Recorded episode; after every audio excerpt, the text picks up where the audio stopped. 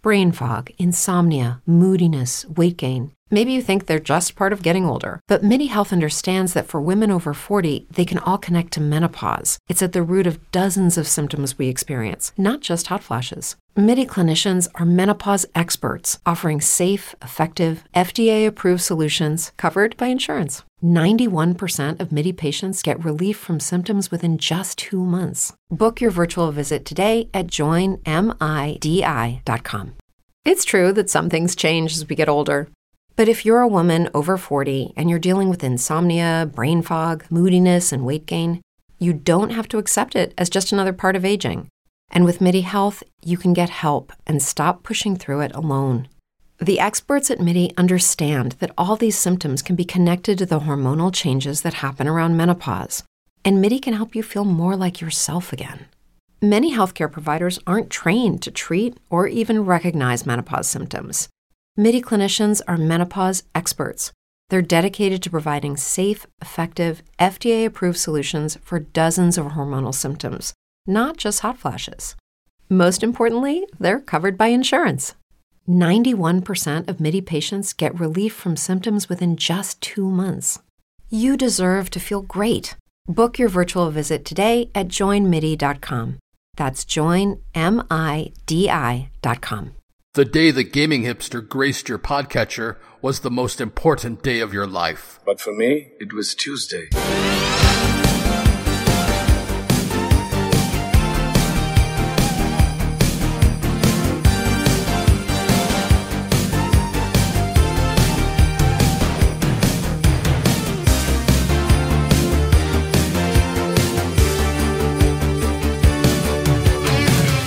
Should start just because Neil's like, we should start. Oh, sorry, sorry, Neil. yeah, I didn't want to interrupt the conversation, but I just thought I'd throw in that. Uh, yeah, Neil's staring at the internet, tapping his watch. We were bonding, Neil, John. I know, I know. But anyway, hey everybody, welcome out to another Gaming Hipster podcast at gaminghipster.com and also geekcastradio.com. And today I have a full house. I've got uh, Mike the Birdman. How you doing? I am doing fine. It is a great time to be here talking about one of my all-time favorite things, video games and movies. I'm excited to talk about this wonderful experience. Two great things that uh, almost sometimes go great together. And uh, with us as well is uh, JT from Saskatoon. Good evening. Death to Uwe Boll. and before we get too much farther, I, I should plug uh, thisweekingeek.net uh, because I almost forgot to do that. Sorry. And uh, finally, we have uh, Pablo Prano, my uh, my buddy, who uh, we did some comics together a while ago. Yes, we did, and I hope we will keep making more eventually. Yeah, When's that yeah. swimsuit special coming out, by the way? It's coming out soon. I, it's part of the holiday special. I just kind of put it off. But anyway, so yeah, we're here to talk about uh, our favorite, maybe least favorite video game based movies. And this is either going to be a great episode or a train wreck. I don't know which, but because I didn't plan this out very well, but I'll just kind of start and say uh, the Street Fighter movie.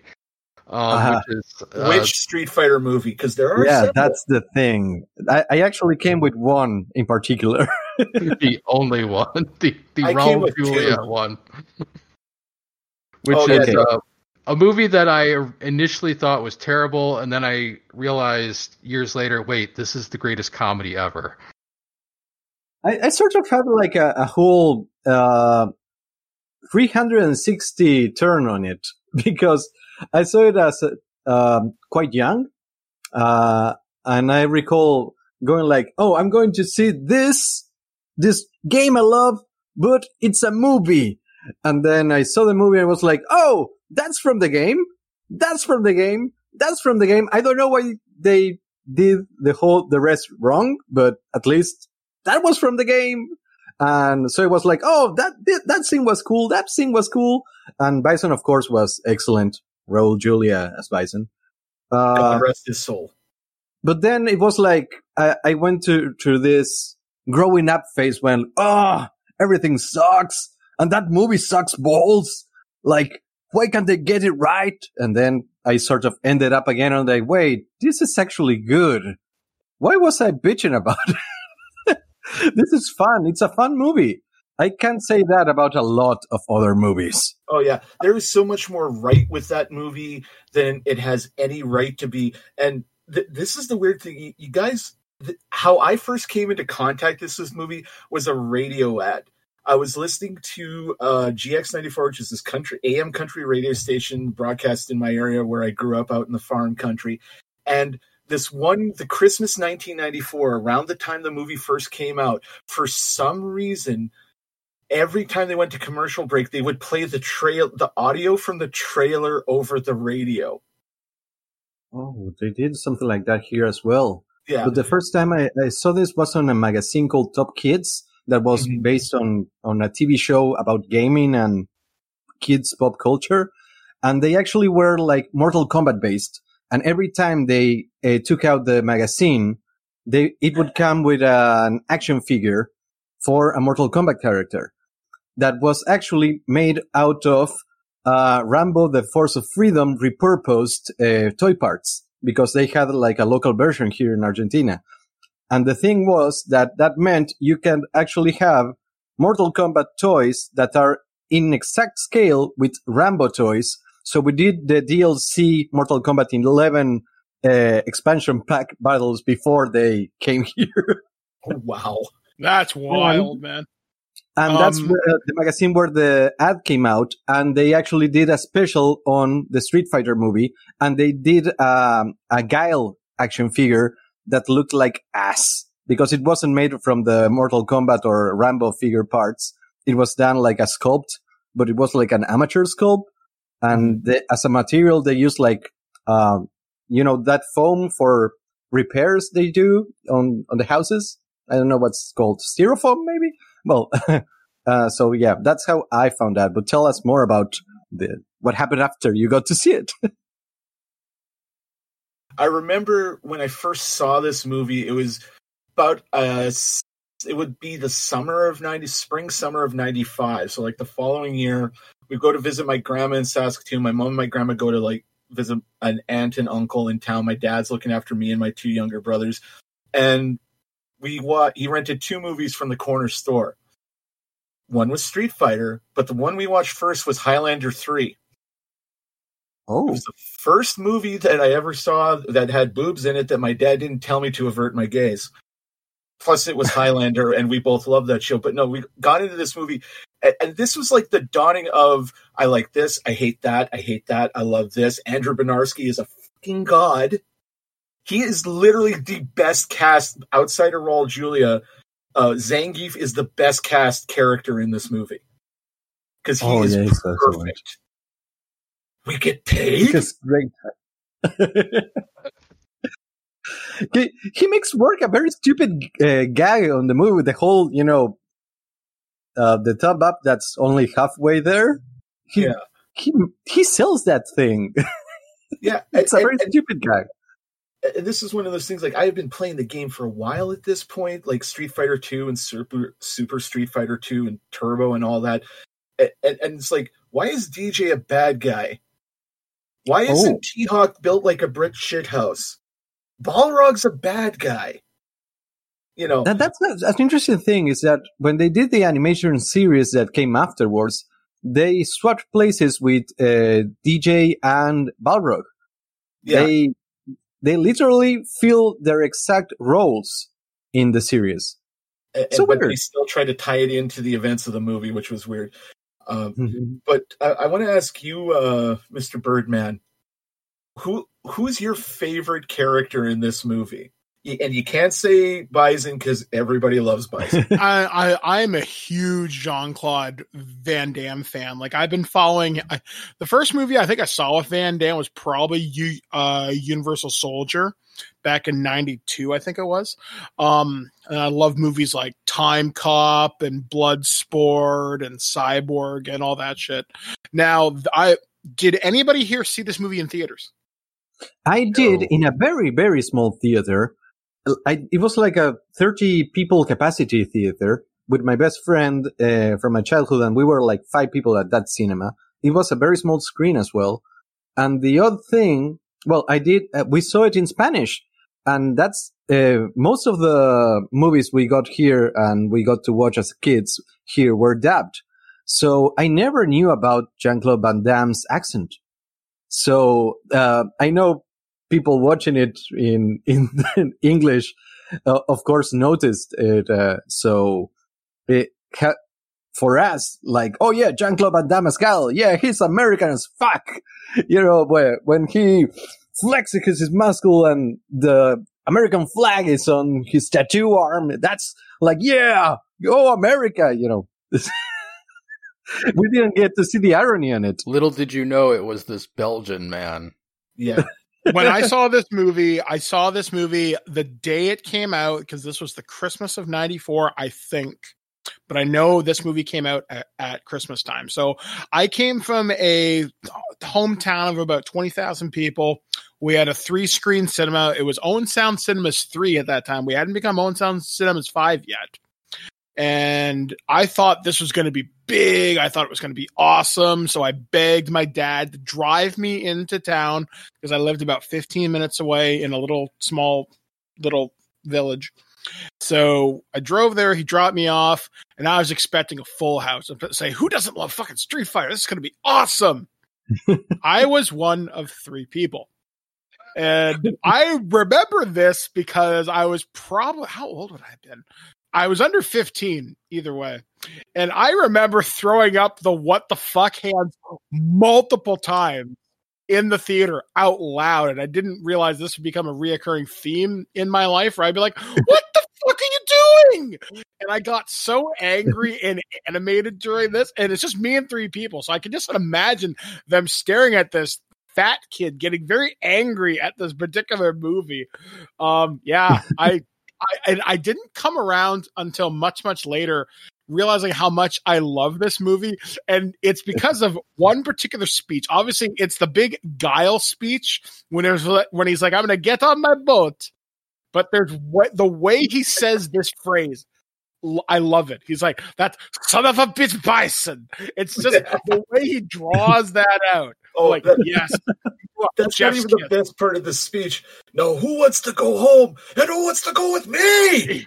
and everyone loses their shit. I even fist pumped in the, my grandma's living room. My dad, literally, I remember my dad looking at me like, "It's a fucking movie, son."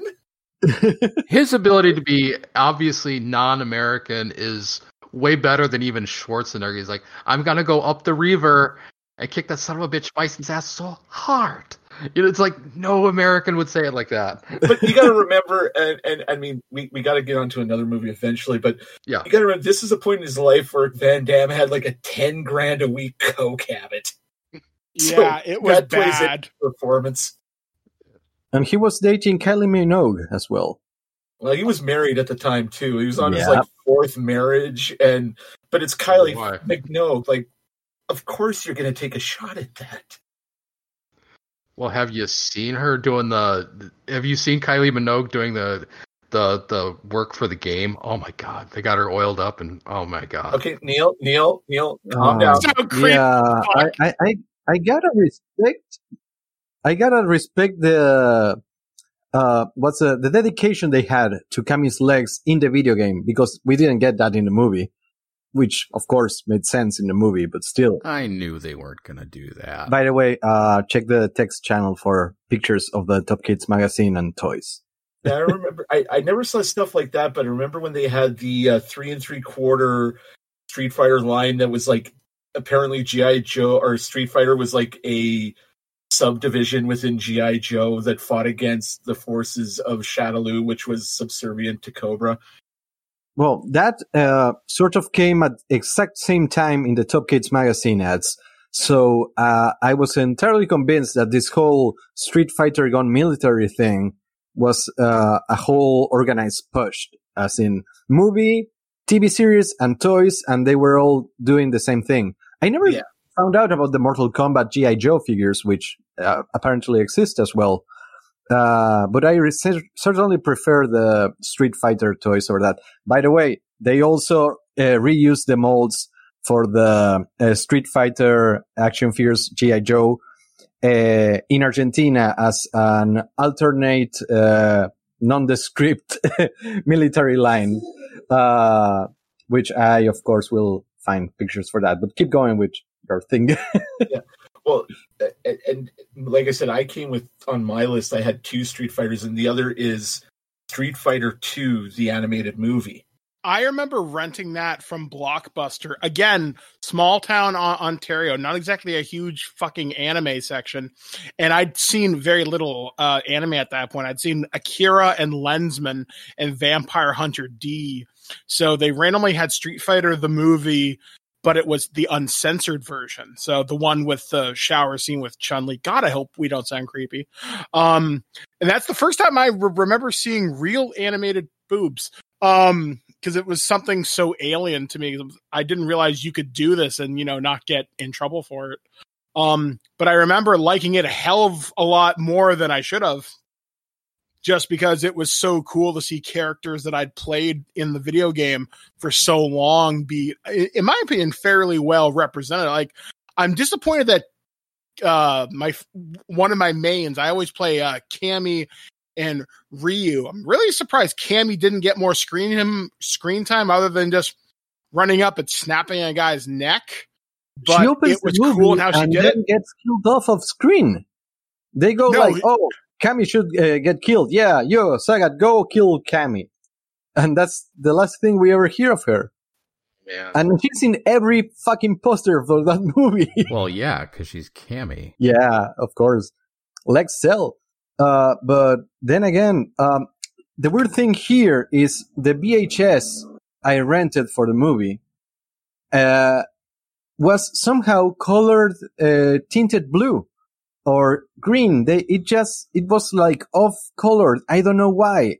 Uh, and not until I saw it on TV that I got to see it in real colors. Up up to then, I, I was convinced that the movie was blue for some weird reason because I got it on every different video club I could get it, any any rental, and every copy here in Uruguay was tinted blue. I don't know why. I was the, the video copy I saw it on had like this weird green tinge to it, and this is the one that I think this is like the first full on anime film I ever saw. It made me fall in love so much with Street Fighter because, like, as much as I love Mortal Kombat, I kind of love Street Fighter more because it's a little more quote unquote light compared to well the death and carnage that is in MK. But no, it's just something about these characters. This game is this giant jacked up super Nazi with a Muay Thai kickboxer with one eye, this punch drunk boxer, and this Spaniard with like a dragon tattoo and this one set of Wolverine claws are trying to take over the world because reasons. It really defies itself to be put into a story. You really can't do it. I think that's going to be a theme with all these movies. It's just yeah. Well, Street Fighter is just way too busy. Each each character has their own plot, and so when you try to like mash them all together into one movie, it doesn't really work. You, yeah. you always have to default to either Ryu or, or, or I'm sorry, Ryu or Guile or like one one of those two, and then everyone else just kind of gets fucked off to the side. There was a thing I watched on YouTube a couple of weeks ago, and I think during it they say the script for this movie. I think the guy who directed this was Steven de Souza, and he wrote he wrote this movie under in like a weekend, and that was the only way he was able to direct this movie. Is like if you can do it in such and such a time, you can do it. And evidently, the Capcom executives were like, "Yeah, sure that that sounds cool." They were I think wrong. You're talking about the live action movie again, Mike. Oh no, no, I'm sorry. You're right. I blanked. No, um, to talk about the animated movie, um, again for a second. There, I am surprised how enduring this movie is for the simple fact that it is available on so many streaming services. This movie is not hard to find. I think it's even available for free across one or two ones right now. I think it's on Tubi, I want to say, or it's on Retro Crush. It's on one of them. Um, I got it on a PlayStation 2 disc. I have a, I have the Street Fighter collection. You can play like all the Street Fighter 2 games, and then like in the options, you can watch the movie for some reason. Yeah. and at the time, I thought this was tied into because there's the Street Fighter 2 V anime series that came out, I think, just before or just after this film was released. If you look back at the timeline, I thought this was part of it, and this is one of those things. Like it clearly isn't. Oh, But- you want to to have Sorry. that weirder, even though because uh, here they aired the Street Fighter cartoon series uh, and then the anime series from Street Fighter 2 V, like in a row in the same time slot. So I was That's confused. as hell. whiplash. Yeah. Uh, but also, again, uh, this is another example because people always say like, "Oh yeah, the uh, the Americans fuck up every Japanese property. The Japanese should do it well and better." And here we have two clear examples of two Japanese productions that take very different approaches to their source material. Uh, I love the movie, and it's also a very uh, high production value in many aspects. But Yeah. The the Street Fighter 2 V series, uh, it was uh, until the very last episodes near unrecognizable. Yeah, like Ryu never has his headband, and a lot of the motivations of the different characters just don't seem to jibe with what's been established in the again finger quotes continuity of the games. The the anime, like Street Fighter Two, the movie, also it was one of the first movies that has like this the end question mark sort of ending where Ryu's gone walkabout like Caine and Kung Fu, and all of a sudden Bison is back and he's gonna try and run him over with this semi and Ryu leaps at it like he's about to throw a Shoryuken at it. I forgot about that. And I was just like, I don't care how it really ends because we all know Ryu's going to punch the hell out of that truck, which may or may not have been a reference to the that destroy this car in the Street Fighter 2 game. If you're a woman over 40 dealing with hot flashes, insomnia, brain fog, moodiness, or weight gain, you don't have to accept it as just another part of aging. The experts at MIDI Health know all these symptoms can be connected to the hormonal changes of menopause. And MIDI can help with safe, effective, FDA approved solutions covered by insurance. 91% of MIDI patients get relief from symptoms within just two months. Book your virtual visit today at joinmidi.com. It's true that some things change as we get older. But if you're a woman over 40 and you're dealing with insomnia, brain fog, moodiness, and weight gain, you don't have to accept it as just another part of aging. And with MIDI Health, you can get help and stop pushing through it alone. The experts at MIDI understand that all these symptoms can be connected to the hormonal changes that happen around menopause, and MIDI can help you feel more like yourself again. Many healthcare providers aren't trained to treat or even recognize menopause symptoms. MIDI clinicians are menopause experts. They're dedicated to providing safe, effective, FDA approved solutions for dozens of hormonal symptoms, not just hot flashes. Most importantly, they're covered by insurance. 91% of MIDI patients get relief from symptoms within just two months. You deserve to feel great. Book your virtual visit today at joinmidi.com. That's joinmidi.com. Which I never understood what the point of that was. Well, somebody parked They're illegally, obviously. Well, Okay, we'll show you to disrespect traffic laws. Uh, for me, man. I, I saw. Unfortunately, I saw that movie after uh, Project Echo. I, I love the fight scene in Project Echo. So you go from that to Street Fighter, and it's like, eh, it's okay. The Cammy scene's awesome, but unfortunately, it's like right at the beginning of the movie. and I mean, it's not the last Street Fighter. I mean, you have the Street Fighter Legacy uh, fan film from a few years ago, which starred. Uh, God, I think his name is John Liu. He he played the Jackie Chan role in that awful Rush Hour TV series, and Oh uh, my god! My God, a- I forgot that existed. yeah, I'm sorry for giving you guys nightmares. I must apologize. And he played Ryu in that, and that led to the Street Fighter Assassin's Fist web series, which I absolutely love. Like it, it is for like pretty well being a fan production of of a sort. Because the two guys that play Ryu and Ken, like they're just huge Street Fighter fanatics. I read, and they just put their heart and soul into it, and that led into the sequel, which I forget what it's. I think it's called Resurrection, and it involves uh, Charlie, not the uh, discount store fright wig Blanka Charlie from the Van Damme movie, but the proper Charlie from the video game series who comes back and he's like this cy Frankenstein cyborg who's like trying to copy fighters' prowess or kidnap them for some organization. I know. Has anyone seen those two?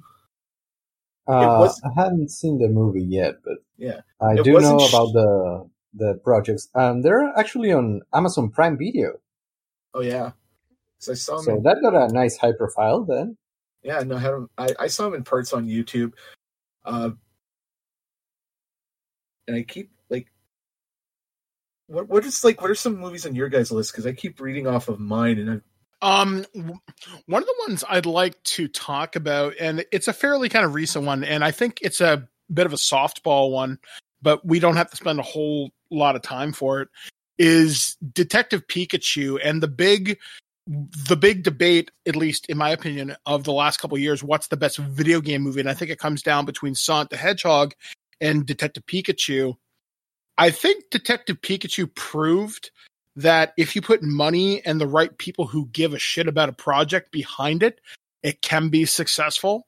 Um, I was like, I don't know, like, like I'm even still having this internal debate as we have this conversation. Which movie do I like better, Sonic or Pikachu? Pikachu, I've got more of a connection to because I still remember lining up uh, to go see uh, Pokemon the first movie when it came out in like 1999. Um, I was in high school at that time. My girlfriend looked at me really fucking strangely. Um, but I remember having a fantastic time with it. Um, Detective Pikachu, um, I didn't think it would work. Mind you, seeing the trailers that were cut together for it because they were all CG. But I remember when I saw Psyduck and having him kind of dance and was a little, I'm like, okay, that's pretty funny. But the thing that sold me on that was the trailer that had it cut to Bonnie Tyler's holding out for a hero. And I'm so disappointed that that the marketing team or the editors didn't think to use that song actually in the movie because the way that trailer's cut is beautiful and pitch perfect. You could not have cut together a better trailer that sold what that movie was about than the only other trailer that I think that was just as good, but it was was unfortunately very misleading, was the Suicide Squad trailer. Really fantastic trailer, great music choice, and it sold the movie. That movie sucked. Detective Pikachu did amazing. the trailer actually uh, fucked up the movie in Suicide Squad because uh, it was such a good trailer, but also so not really aligned with the content of the film that they had the guys who edited the trailer edit re-edit the movie, and the director had to re-edit his cut as well, and they sort of found like a middle ground. Uh, so the movie is is Charlie there. It's this Frankenstein that uh, tries to copy another style that isn't his, and doesn't exactly work.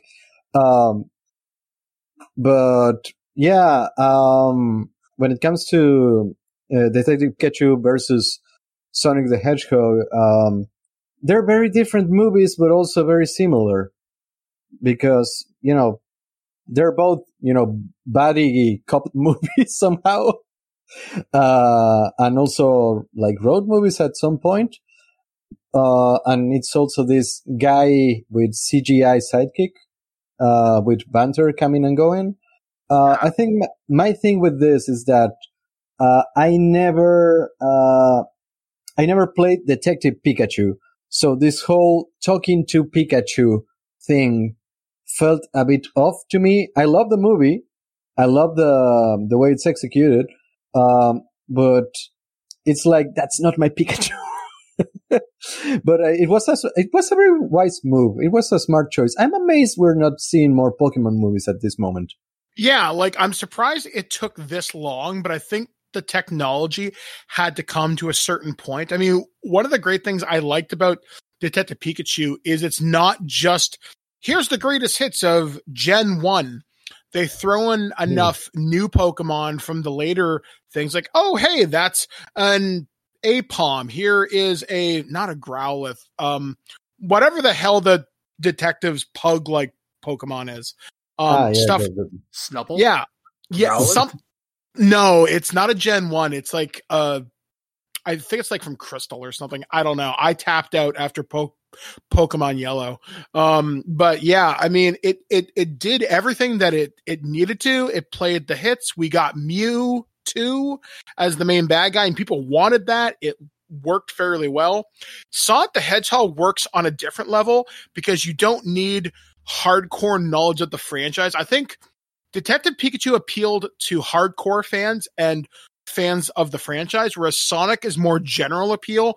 Plus, you have the advantage of Jim Carrey as a wonderful Mhm. Robotnik, and you also have um, Cyclops, who is surprisingly entertaining in it. Um, Yeah. It worked. Like I was surprised how well Sonic worked, and just got to send this shout out. That soundtrack for Sonic the Hedgehog has I think I I don't I can't remember the name of the artist, but if you go on Spotify and look at the soundtrack, and I think it's called Run. Yeah, Wiz Khalifa. Yeah, that song is goddamn catchy. Like I am really surprised it wasn't used in the advertisement. If we want to talk about uh, misleading advertisement or at least uh, misguided uh, art direction, you know, Sonic the Hedgehog is a perfect example. Gangsta's Paradise? Anyone? Oh, Yeah. yeah, that was a weird choice. Yeah, I, I realize we're tr- they're trying to go back to the '90s, but you're trying to go back to the '90s too hard. And you're you're right about Carrey, Mike. That is like 1994 Jim Carrey. That's the Mask, Dumb and Dumber, Ace Ventura, Jim Carrey, and Ben Schwartz, who uh, voices Dewey on the new Ducktales. You know, Blue. Uh, I think it's his voice, like his voice work as Sonic really lends itself to like you you you care about his plight and everything like the scene where uh Mar- James Marsden throws him out of the truck and he runs into the Pacific and then runs back and you know he's got like the seaweed and the fish in his hair and he's just glaring at him. But that wouldn't work so well as if Ben Schwartz wasn't like putting his all into the voice work. Yeah, I, mean that's another thing too. Sonic has a wonderful cast around it too, and people were mad that we didn't get why isn't Jaleel White voicing Sonic, which would have been a nice throwback, but he- he's Jaleel White. I'm sorry, you're not A list anymore. Um, and Ooh. you look Ooh. at who was the other guy who voiced Sonic in the cartoons? Not Jaleel White, the other guy. oh from Adventures of Sonic Yeah, like I'm kind of glad no. they went in this different direction again, going for broad appeal. Like I said, this movie it worked on so many levels. The writing was smart. The movie was never boring, and I don't know. It just Sonic honestly surprised me. And then throwing in uh, the thing at the end where they talk about the echidnas, the, and you see um, Tails pop up, and as far as I know, that is Tails' proper voice actor. So that's fantastic. That's fan service done right. Whereas Detective Pikachu, they cast Ryan Reynolds as Pikachu, which is okay. That's a little strange, but because people always associate him with with like kind of Deadpool, you can't help but think Deadpool is voicing Pikachu, and that's not that's nothing against Reynolds. He's a fantastic actor. He's a great Pikachu. He really is. It's just I hear Deadpool coming out of Pikachu, whereas when I hear Ben Schwartz as Sonic, that's Sonic to me. I'm I'm, I'm not thinking that's not Jaleel White. Well, a- and I just looked it up here. Adventures of Sonic was Jaleel White as Sonic again. There was another guy though, like Ryan something. Maybe I'm thinking of something I don't remember this. Yeah, no, the uh, and I love. I, I I know a lot of people don't like the Marvel style mid credit scenes like that, like the sequel bait. You know, user results may vary, but I love the Robotnik one where you know he he shaved his head. He's got the trademark like broom Mustache. mustache.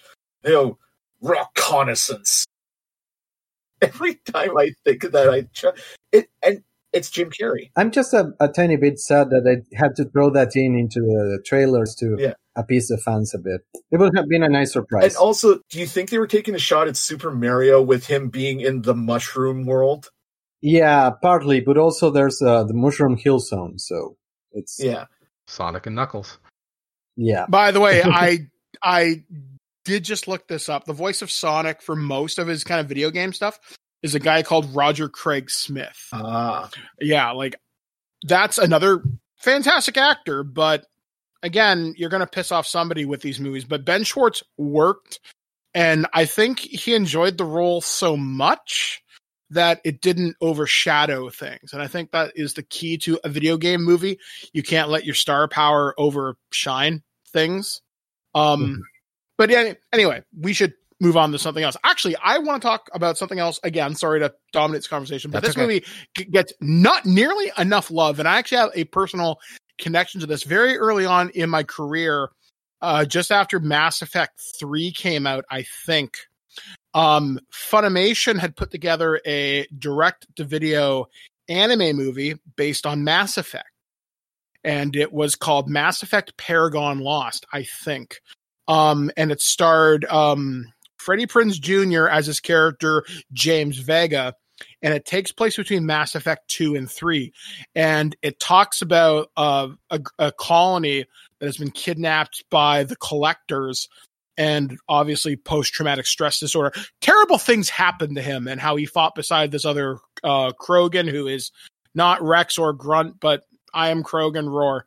Um, and the cool thing I liked about it is, is it's technically canon because when you play Mass Effect 3, uh, James Vega, Freddie Prinze Jr., references the events of the movie, but I guess they were written as part of his background. But anyway, um, it's a surprisingly good animated feature, I think. Anyway, I was actually quoted on the box for this, and and and in some of the press material at the time that was coming out for this movie. Um, and it's just one of the universes that I'm surprised that has not been adapted sooner. I know there has been talk for years of doing something with Mass Effect, and Microsoft put all their money into doing the Halo television series, which evidently I think has resumed production as of this week. I know they just cast uh, Jen Taylor as Cortana, despite having another voice actress come in, but whatever. Um, I don't know. Mass Effect Paragon Lost is a damn good animated feature, I think. I had a lot of fun with it. It was cool seeing the collectors, the different weapons, and it's a story that it, it, it's a side story in Mass Effect. You don't need Commander Shepard to tell a Mass Effect story, and a, and f- at least in the groups I've hung out with, not a lot of people like James Vega or Freddie Prinze Jr. But hearing him in Mass Effect 3 turned the turned a lot of things around for me. I'm but thinking, oh, it's the asshole from She's All That and, you know, all those teen drama movies. But it wasn't until I heard him in this and then I found out he was Kanan Jarrus in Star Wars Rebels that I really started to take a look at this guy, realizing he can really, really act when he wants to. And he's got to be a giant nerd to take on all these roles because they're very technical. You're explaining a lot of lore.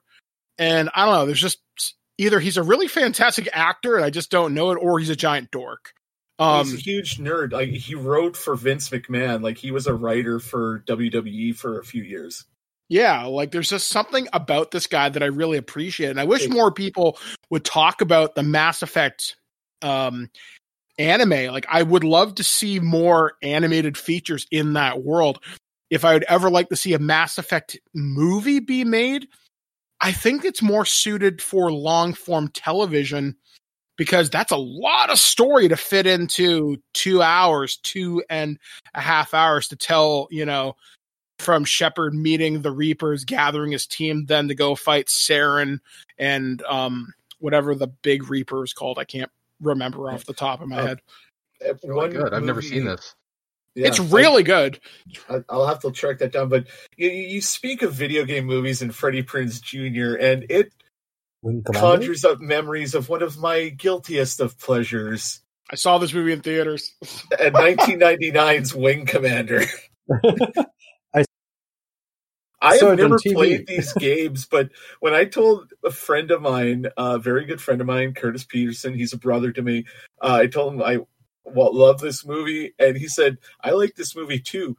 Have you ever played the games? And I was like, no. And his look changed. Like all of a sudden, he was casting me into the flames of perdition and iniquity because oh my god! How dare you? Like, how the could you movie not? has Freddie Prinze Jr. and Matthew Lillard. That's half the cast of Scooby Doo.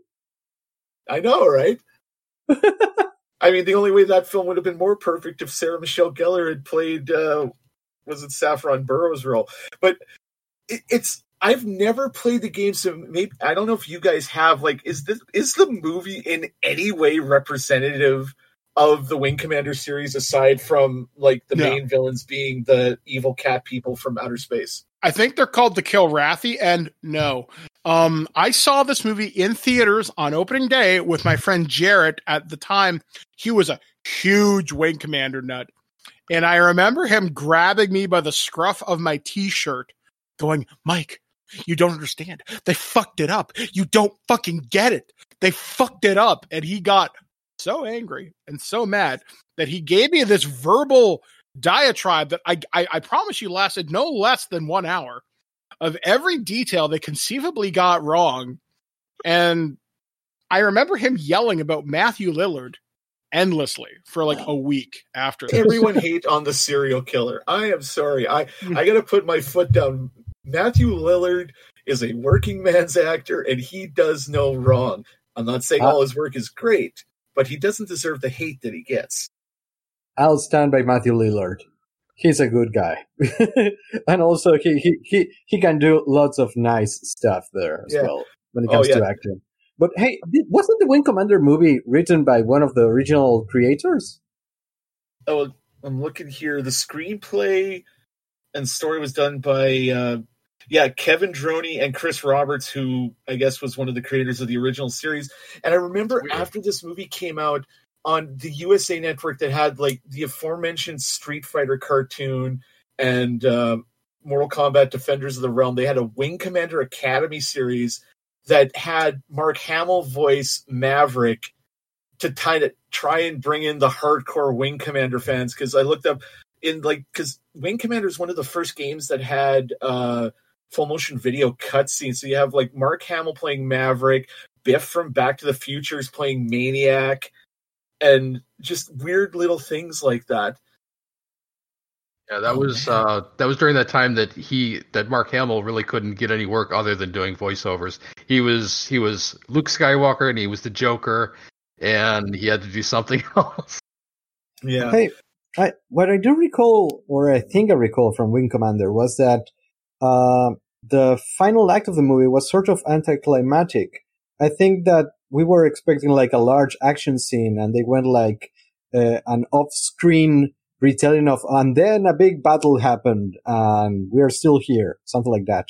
I, Wasn't and it? I- I, I, I barely recall this movie. yeah, it's something like that. And I remember like the penultimate scene in that in the third act is um Freddie Prinze Jr. is in his like not X-wing fighter trying to like outrun the Kilrathi command ship because they're gonna go to Sector 001 and blow up Earth.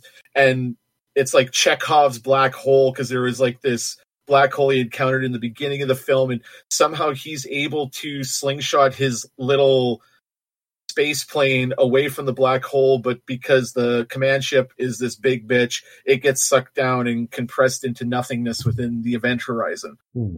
It's all coming back to me now. God, what have I done? We'll be right back. Brain fog, insomnia, moodiness, achy joints, weight gain. Maybe you're thinking they're all just part of getting older. Or that's what your doctor tells you. But MIDI Health understands that for women over 40, they can all be connected. Hormonal changes that happen during perimenopause and menopause are at the root of dozens of symptoms women experience, not just hot flashes. MIDI specializes in compassionate care for women in menopause. Their solutions are safe, effective, and FDA approved. Plus, they're covered by insurance. A convenient telehealth visit with a MIDI clinician can be your first step to getting personalized care. They'll tailor a treatment plan for your symptoms and health history so you can get back to feeling great. 91% of MIDI patients get relief from symptoms within just two months. When your body changes, your care should too. Book your virtual visit today at joinmidi.com. That's joinmidi.com. Okay, round two.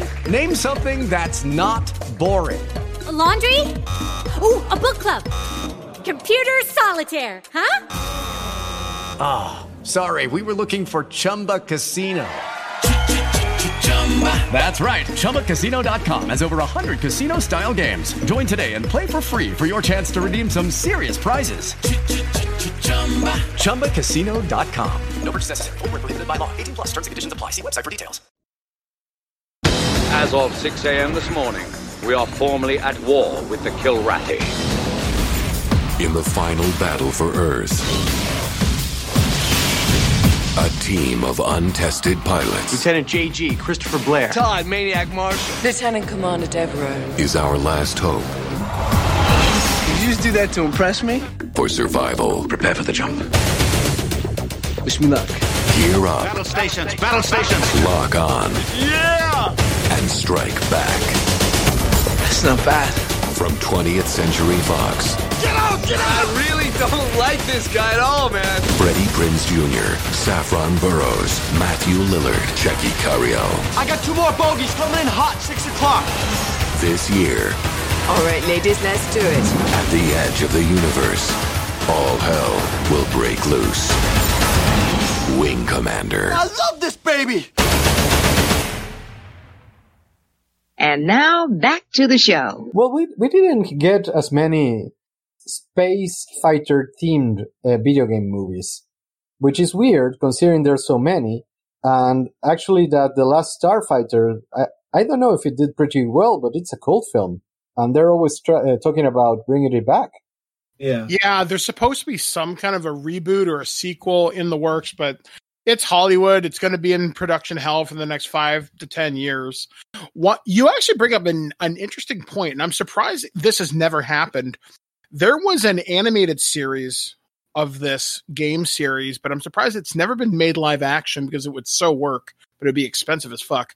Um, the Mech Warrior or BattleTech universe. Oh, Yeah, Yeah. like I am so surprised because the games were hugely successful on PC. The console ports, not so much.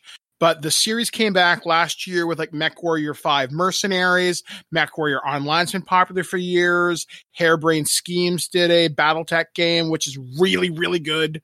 And uh, the uh, company that produces it, uh, Catalyst Game Labs, I'm so surprised it has never been licensed out to a big studio or if it has why has there never been any development because i'm friends with a guy who writes on that line for the rpg line um aaron uh paulier and when i talk with him about it i always get the idea it's game of thrones in space but with mechs like how is this not translated that that's the greatest elevator pitch ever.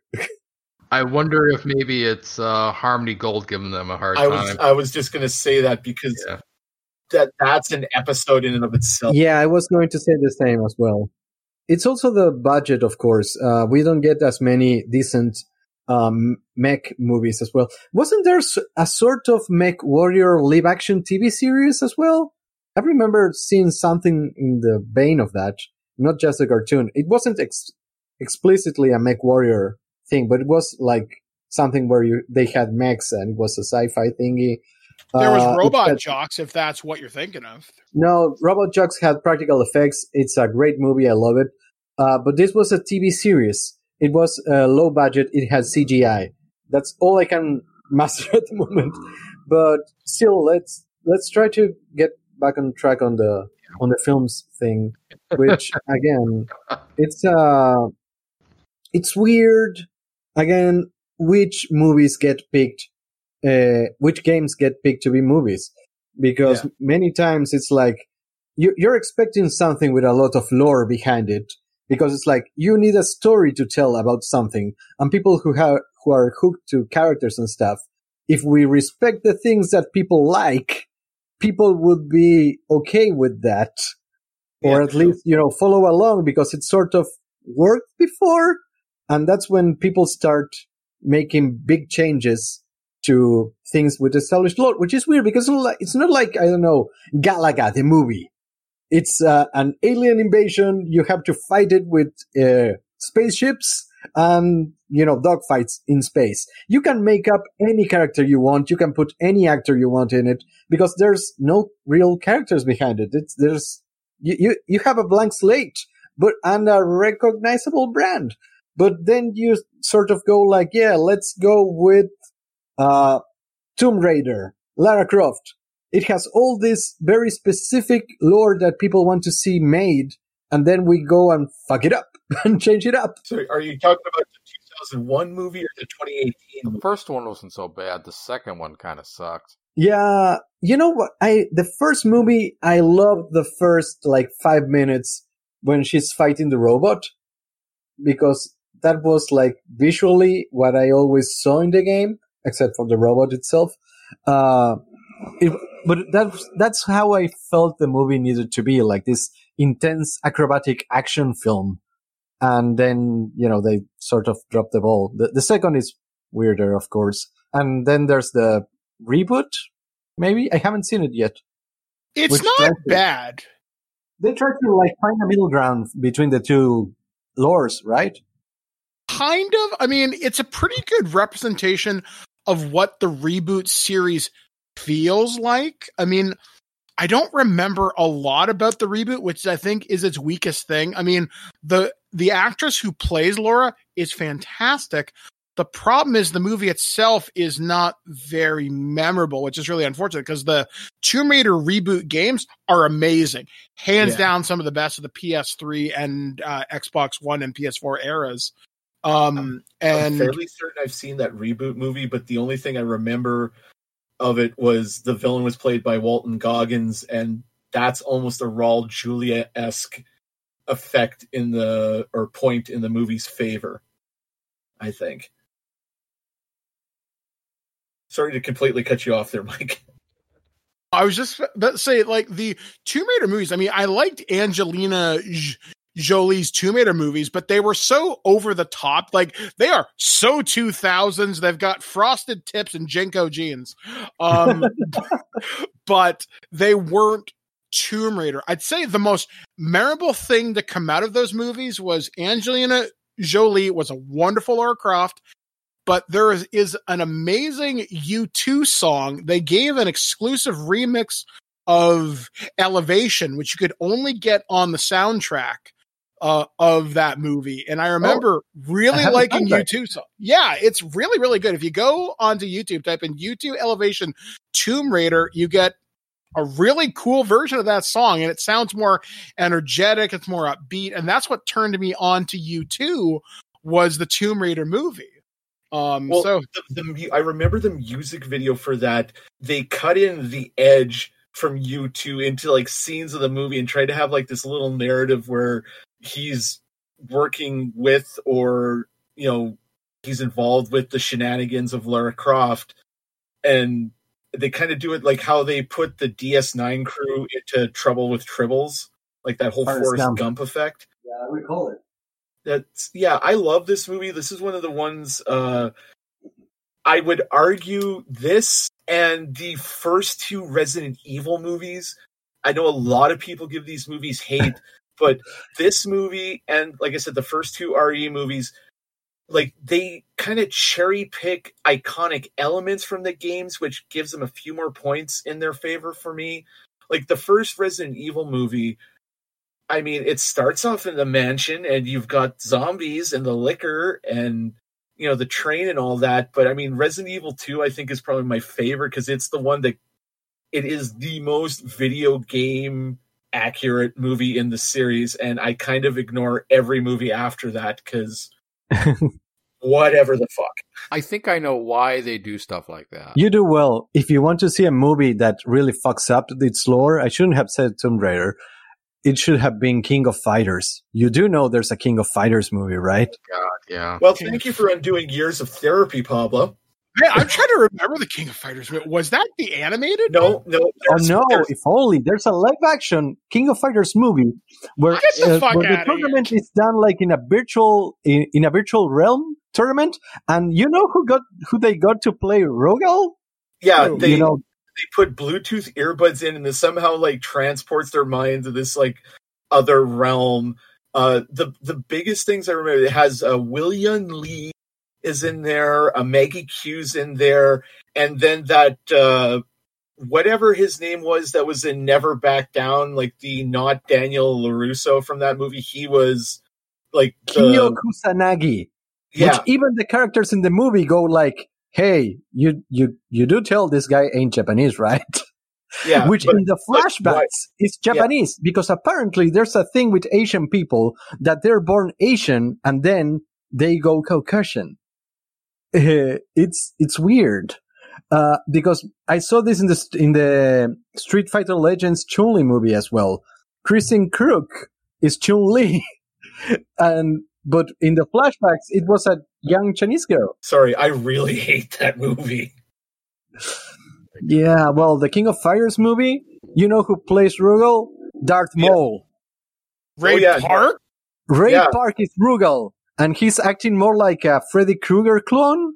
You know, he dons weird, funny outfits and kills in slapstick ways. Is he having trouble making rent?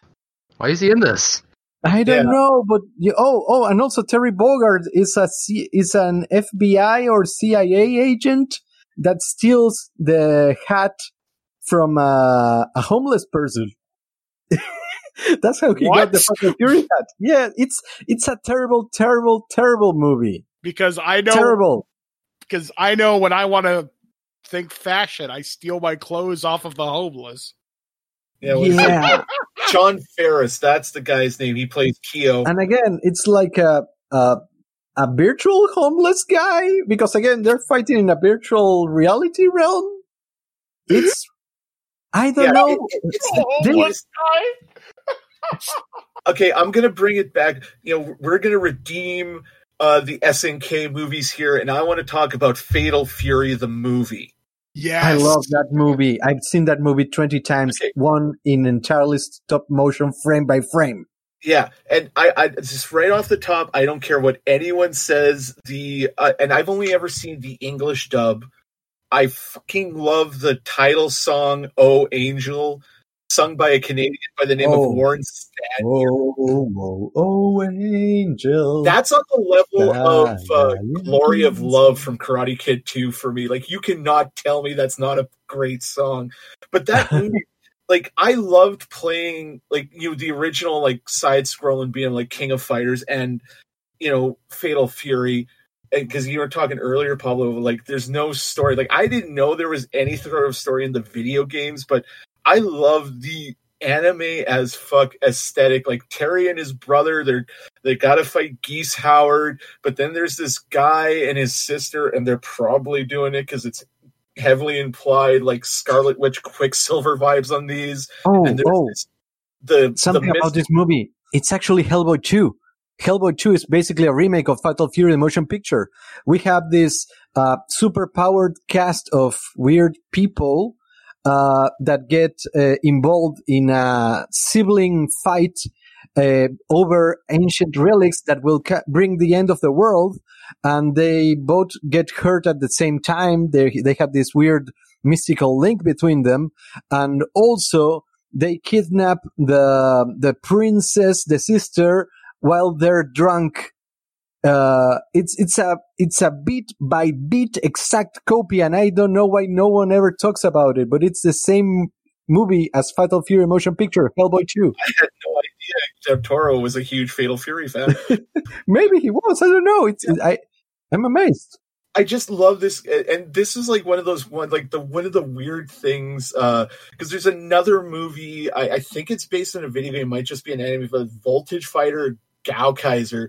Oh, Oh, it's sort of God. a, it was a, like a sort of collaboration thing. It, it's two OVAs, uh, but the the character designer for the animation and the video game are the same person. So maybe it was like a full multimedia spread package. I could never finish that anime. I, I'm just wondering what his predilection was. The designer for putting all the dudes in the thin strap chainmail armor that you would traditionally see on a Frank Frazetta Red Sonja painting.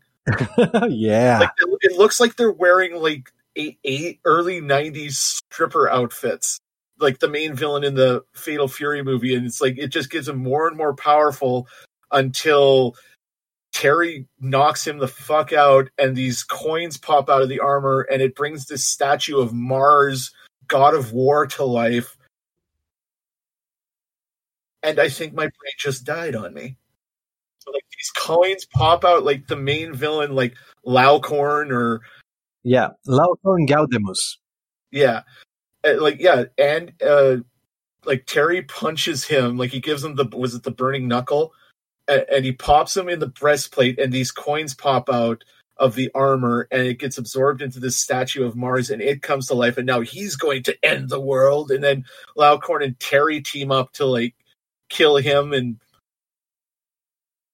Yeah, it's it's epic as fuck. uh, the, the the animation director is Masami Obari. I love his style of directing, designing, and everything. And it's the most epic anime movie in general, maybe. it's it's it's so dynamic. All the action scenes are like over eleven. like the the whole thing at the end where and and again it's one of those the end question mark endings where terry walks off from his friends throws his hat into the air like he's graduating it freezes on that shot and oh angel starts playing Yeah, it's a great cover.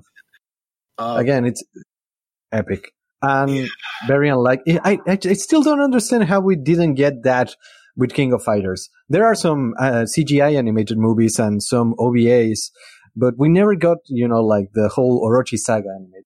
i know i said death to Uwe Boll at the top of the show but i have again Gil, I, I i love defending bad movies i love live for the guilty pleasures of life and i have a huge guilty pleasure in the film house of the dead uh, may or may not have to do entirely with that Asian chick who's wearing the American flag outfit and she's like high kicking zombies to death. But also the fact that this was like one of the first zombie shooter arcade games that I ever got to play, like the old school stand up consoles where you got like this gun from like Magnum Enforcers from Sega. They just keep reusing that mold and House of the Dead indirectly is one of the is one of the video games and movies that made me a gun nut.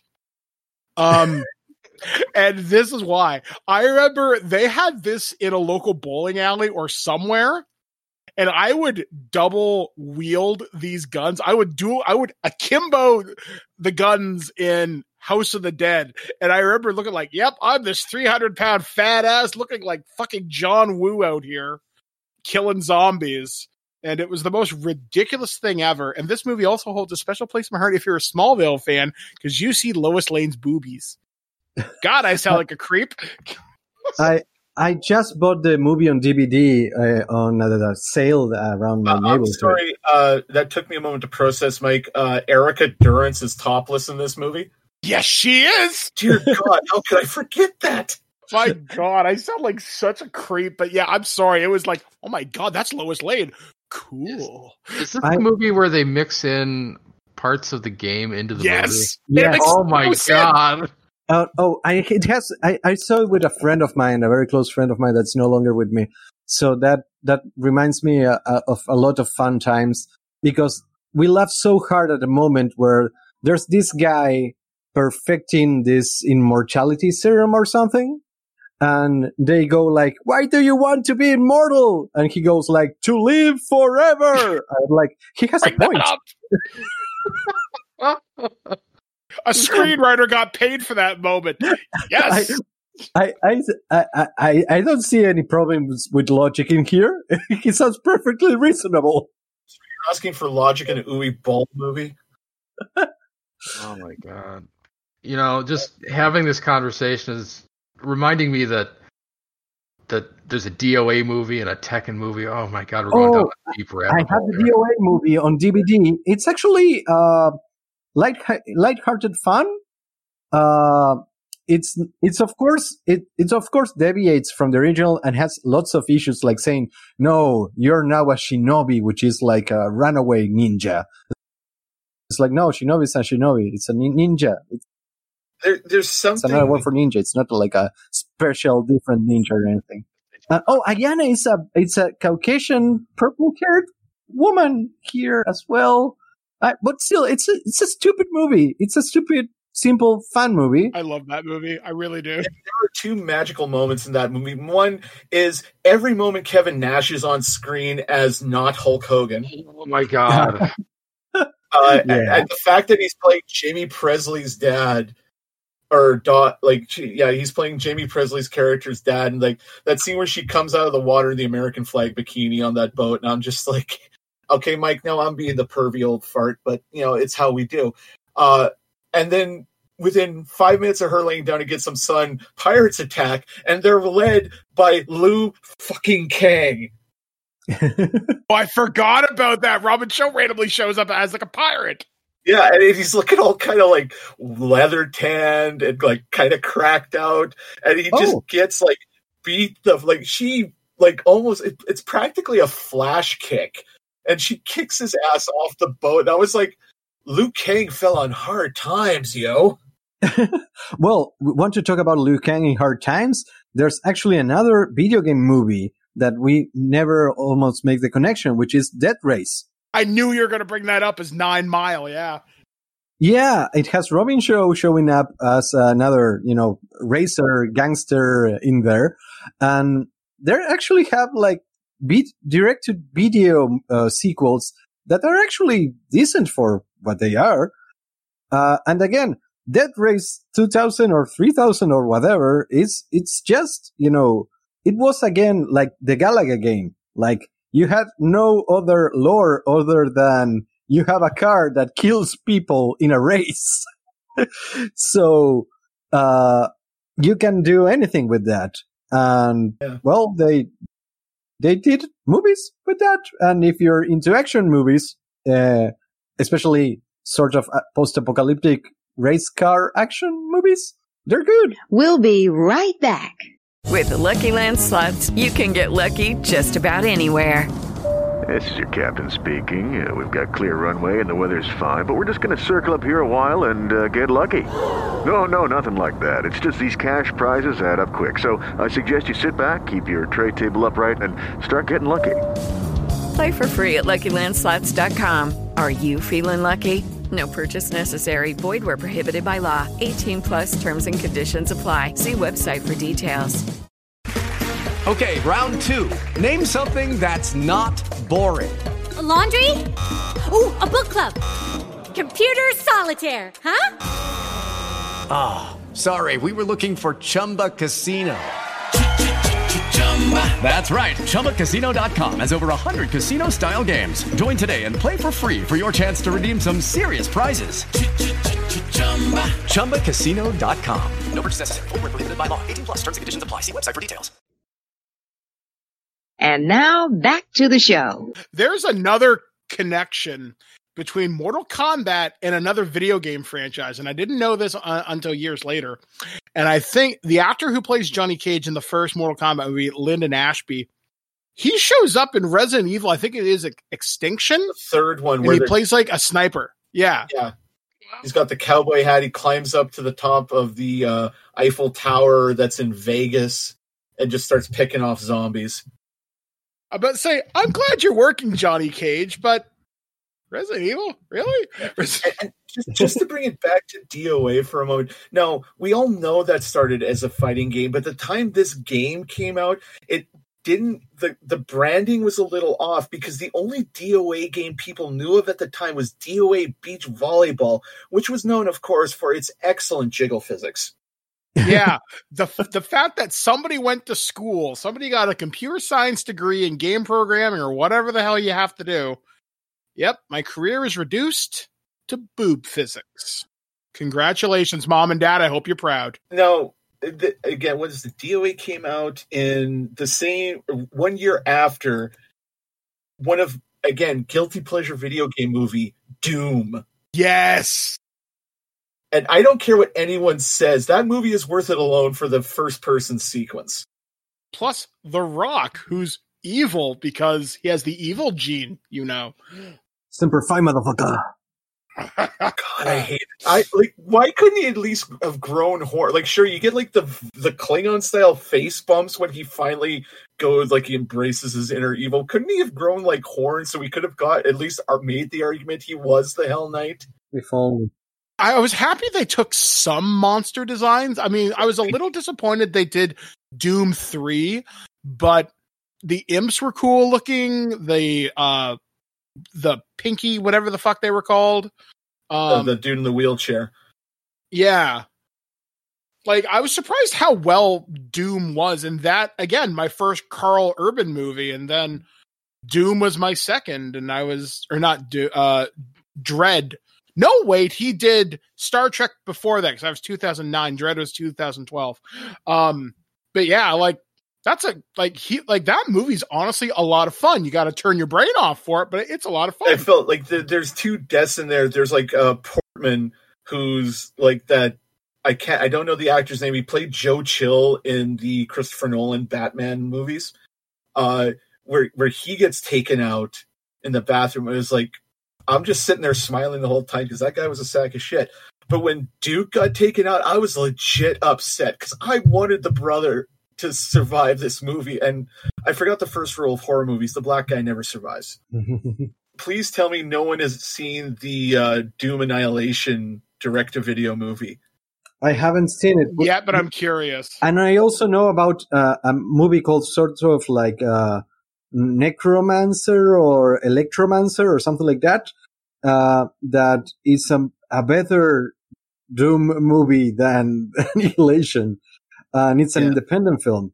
Uh, I have to look it up, but still, I do have to say with Doom, I love it. Like when the when the Rock, you know, it, it's like the game. Like you have to go and find like key cards or like this dude's severed hand to get into the gun vault, and he finds the BFG, like the Bioforce gun, but he calls it by its proper name, the big fucking gun. fucking god. Yes. Did you guys uh, ever see the Daily Show where The Rock comes on to promote the movie, and he walks in carrying the BFG prop? No. And No. No, he did. He he goes in for the interview. He's in like he's got a nice like some not really a suit, but you know he's dressed well because it's The Rock and he likes the style and profile. And he comes in with the BFG prop, and Stewart Jon Stewart tries to lift it, and he can't. And The Rock's lifting this thing like it's a can of goddamn beer because it's The Rock. Wasn't somewhere, JT, you might know this. Isn't there a story floating around that he ended up with that prop and he took it home? I think he did take it home, but I don't know if it was like, "Hey guys, do you mind if I take this?" And they're like, "Yeah, yeah, sure, Dwayne, go hard." Or he just like, "I'm taking this home," and everyone's like, "Yeah, uh huh, sure, go right ahead, sir." Yeah. Okay, Mr. Rock, please don't give us the rock bottom. Well, I mean, it's kind of like that sort of thing. I'm always wondering if, like, how much trouble do the stars really get in? Because I've read of how, like, Chris Hemsworth has stolen, like, I think at this point he's got like five or six. uh Mjolnirs or something? Yeah, like he he's stolen like one of the Thor suits. He's got like six hammers. I think Chris Evans, in addition to the shield that the studio gifted him, he stole one off the set because he is a cheeky son bitch. Uh, now, you know, we talked about Doom. Now we got to talk about the other movie that's Double D, Double Dragon. Oh, I I actually like Double Dragon in a weird way. Especially because I, I sort of have to thank them for getting me the Double Dragon Neo Geo game. Yeah. Uh, it's a good fighting game. But Yeah, I never played the video game series until after I saw this movie. And so I didn't know anything about the story. It's like, okay, it's these two brother martial artists, one of whom knows martial arts and the other one is Scott Wolf. Uh, and the whole, mis- like, I don't care what anyone Dacascos is the other one. Yeah, no, I mean, I don't care what anyone says. I loved him on that Crow TV show. That was great. Yeah. The best part of this movie is watching Robert Patrick play Koga Shuko, the main villain, with his like kid and play style hair with the bleach blonde top. And he's just like he is chewing every inch of scenery every time he's on screen.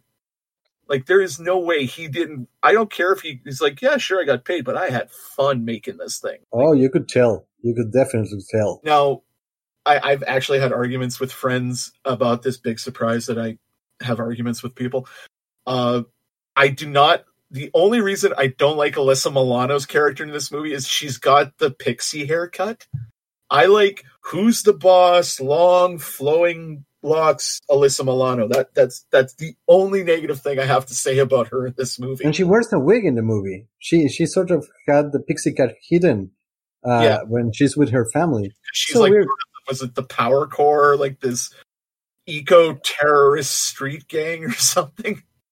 Oh, uh, I th- I'm I'm not sure which affected which, but the movie and the cartoon series for Double Dragon have this whole mystic double dragon twin powers activate thing. Uh, Yeah. that I don't know where where did it originate? If it was in the cartoon series or in the movie, or because it definitely wasn't in the video games. Yeah, no, I think that the whole mystic thing with the movie and in that animated series, which has one of the most '90s AF theme songs ever. Uh, imagine He-Man by way of Enter the Dragon, and you're pretty much there. Yeah. Uh, they, they never really had mysticism play into any of the Double Dragon games because I went hard into the franchise after this movie. Wait, Double Dragon 3, the Rosetta Stones for NES, had mysticism, but never uh, on their side. It's Yeah. like they fought mystic things in that game, but they didn't. They, they weren't mystically powerful.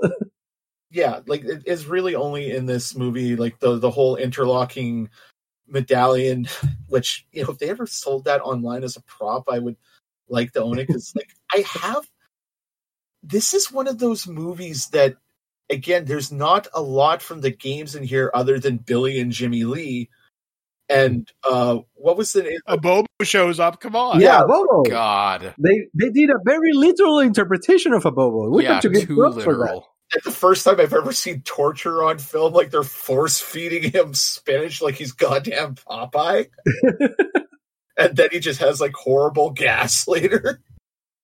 Oh, uh, again, this movie also has a game inside the movie. Uh, they actually break the Double Dragon arcade cabinet while they're fighting in the final scene. That's a little meta. Another movie that I think deserves a little bit of mention just because nobody talks about it. I think it flew under the radar because people didn't realize it was a video game movie, yet it is. Does anybody here re- remember Rampage? Oh, I love that movie. And yes, people always forget about it. I love it. I, I it, it came on a very special time in my life as well because uh, I I just had lost my dog, so suddenly this whole man and his pet ape that turns into giant and is risking his life. It's sort of like it it it felt close to home. Yeah. Uh, No, I uh, I remember that movie so well, Mike. they had many details from the game as well. And Yeah. again, Rampage is another film uh, based on a movie, on a video game that has a lot of uh, freedom when it comes to the lore. It's what what's Rampage about? Giant monsters tearing down buildings. Okay. You know, the funny thing about these movies, you know, Rampage, Resident Evil, and uh, and Double Dragon, I think the reason why they go so far into left field with these is because if you if you really break these down, these games are kind of they, they they're kind of derivative of like properties that were already movies. Like if you look at Double Dragon, it's kind of the Warriors. If you look at Resident Evil, it's kind of uh, it's it's it's kind of your typical zombie movie, and Yeah. uh, you know, Well- Rampage is of course King Kong and Godzilla. Yeah. So they have to they have to kind of alter it to make it not not like a pre-existing property. Well, speaking of that, uh, I, only this year I found out. Uh, I mean, I, I did know about it, but uh, only this year I got to see Streets of Fire, which it's so weird seeing a movie that basically it's like the only American movie that Japanese developers ever saw and decided that every, any game situated in America had to be based on that movie together with the Warriors. Uh, Yeah. it's amazing. and I love the soundtrack. Japan had a whole uh, had a whole thing about that. Like they for like video games and anime and uh, and anime movies, they would just they would like take a little bit of like uh, Blade Runner and a little bit of uh, the Terminator and like um, Alien, and they would just like mash it all together. And like you you see like you see like Alien and, and the Terminator show up in all sorts of shit uh, back in the eighties. I mean, you look at the box art for the original Contra game was basically supposed to be Yes, Arnold exactly. and Stallone versus a xenomorph. No, uh, well, I'm amazed we didn't get a Contra movie. Well, We that's did. the It thing. called Given that all Pretty the games much, were yeah. based on American 80s uh, film properties, uh, I always kept like working before there were video game movies. I was trying to pretend there were video game movies. So every time I would watch like Bloodsport, it was like, oh yeah, this is Johnny Cage. This is the Mortal Kombat movie. Uh, or I, I get to see another movie that sort of uh, eventually uh, devolved into a video game series. To me, that was like the real movie. Rampage was fun. Uh, I was really sad when Joe Joe Manganiello died. Like he had like maybe ten minutes of screen time, and I thought he was gonna make it. And like, nah, he he gets eaten by uh, Ralph. Uh, but to really sum up video game movies, you, we have to look at what I and, and it can be argued that uh, the best video game movie of all time. I know some people say it's the Silent Hill movie. I contend to this day that the best video game movie is the original Mortal Kombat. I absolutely agree. See, I'm weird. I don't like either of the Silent Hill movies. I really don't. Um, and they're well shot. They look great. I guess they're faithful, but they didn't jive with me. Mortal Kombat, yeah, took some liberties, especially with Scorpion and Sub Zero. Um, Deadliest but- of enemies, but slaves under slaves my under power. my power. Yeah, like and Christopher Lambert as Raiden. My God, it's perfect. Even though he's not Chinese, but who cares? Um, it, it's great, and they could not have cast Shang Tsung any better. Robin Shou, to me, that guy was my hero for years. And when he showed up in like Beverly Hills Ninja, I was like Liu Kang. Yeah. Oh, same here.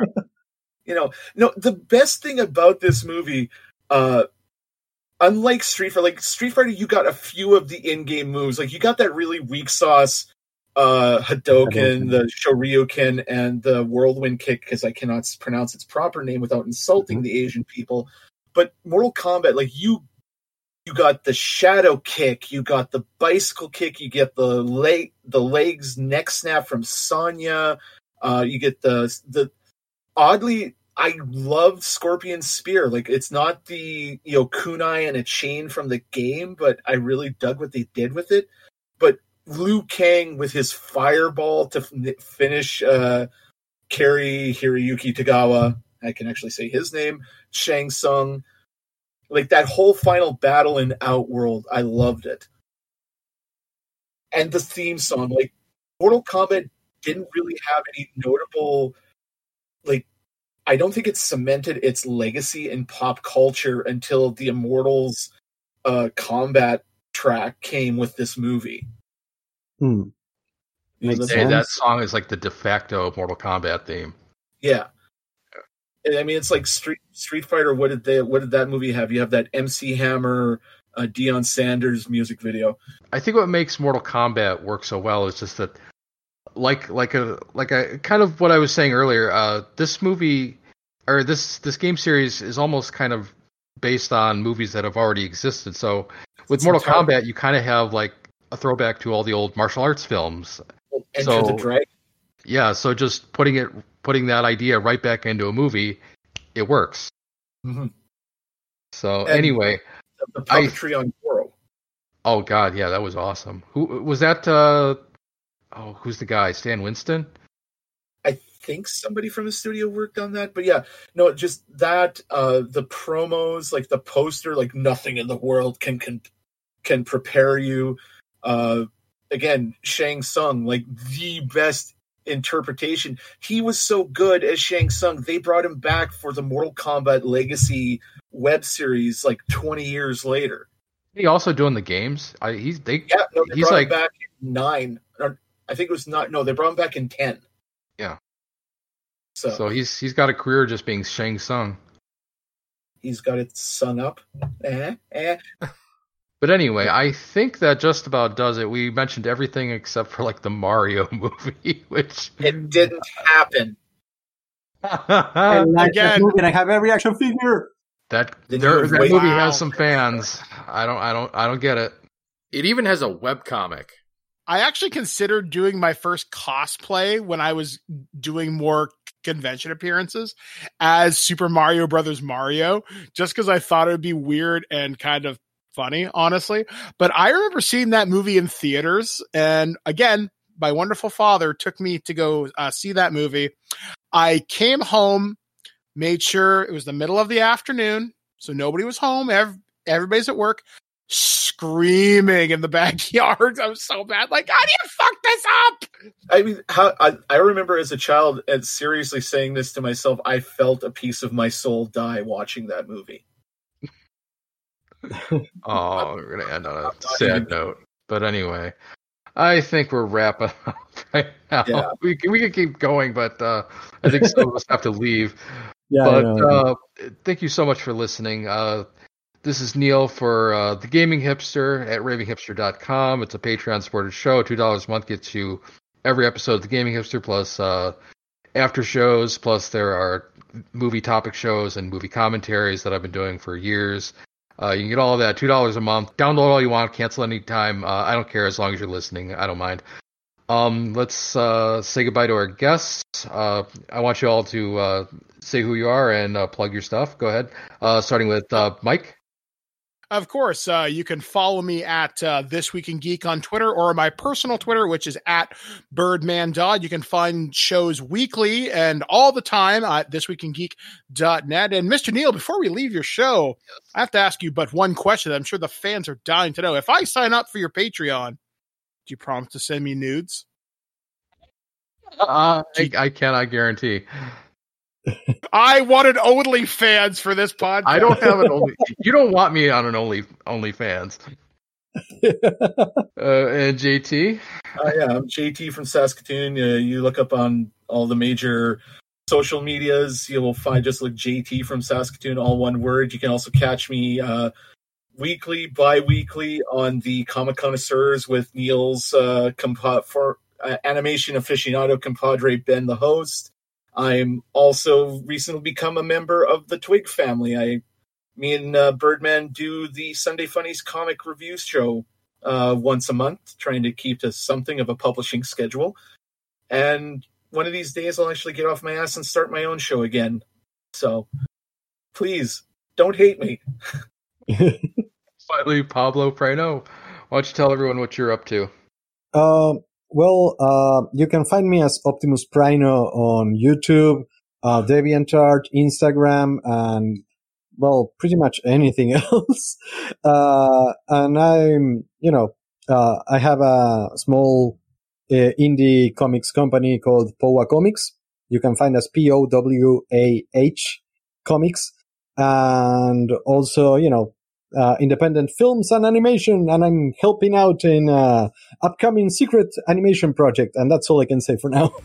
so anyway, that's uh, that's it for this week's episode. This will be the Christmas episode, by the way. I had like one extra episode that I had to do uh, this past weekend. I did an interview with uh, Mike James of uh, Retro Gaming Roundup talking about the Coleco Chameleon, which was Oh, really sweet. fun. So that should be out late November. But thank you again for listening, and uh, we're signing out. Goodbye, everybody. Bye. See ya. Send nudes.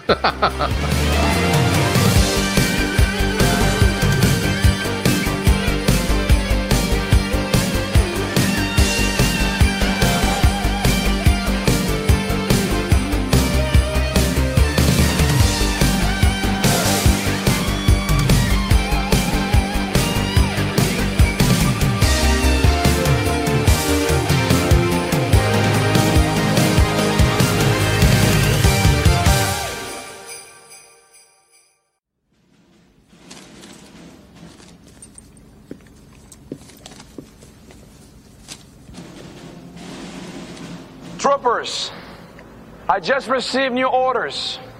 Our superiors say the war is canceled. We can all go home. Bison is getting paid off for his crimes, and our friends who have died here will have died for nothing. But we can all go home. Meanwhile, ideals like peace, freedom, and justice. They get packed up. But we can all go home. Well, I'm not going home. I'm gonna get on my boat and I'm going upriver and I'm going to kick that son of a bitch bison's ass so hard that the next bison wannabe is gonna feel it. Now, who wants to go home and who wants to go with me?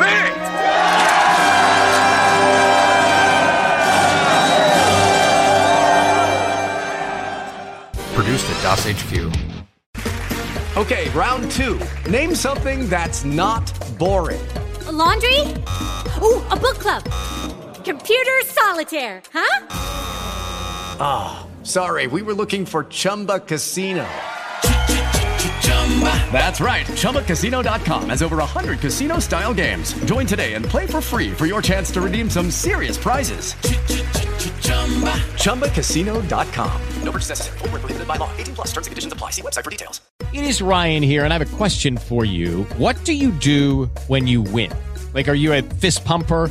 A woohooer, a hand clapper, a high fiver. I kind of like the high five, but if you want to hone in on those winning moves, check out Chumba Casino. At ChumbaCasino.com, choose from hundreds of social casino style games for your chance to redeem serious cash prizes. There are new game releases weekly, plus free daily bonuses. So don't wait. Start having the most fun ever at ChumbaCasino.com. No purchase necessary. Group. Void were prohibited by law. See terms and conditions. 18 plus.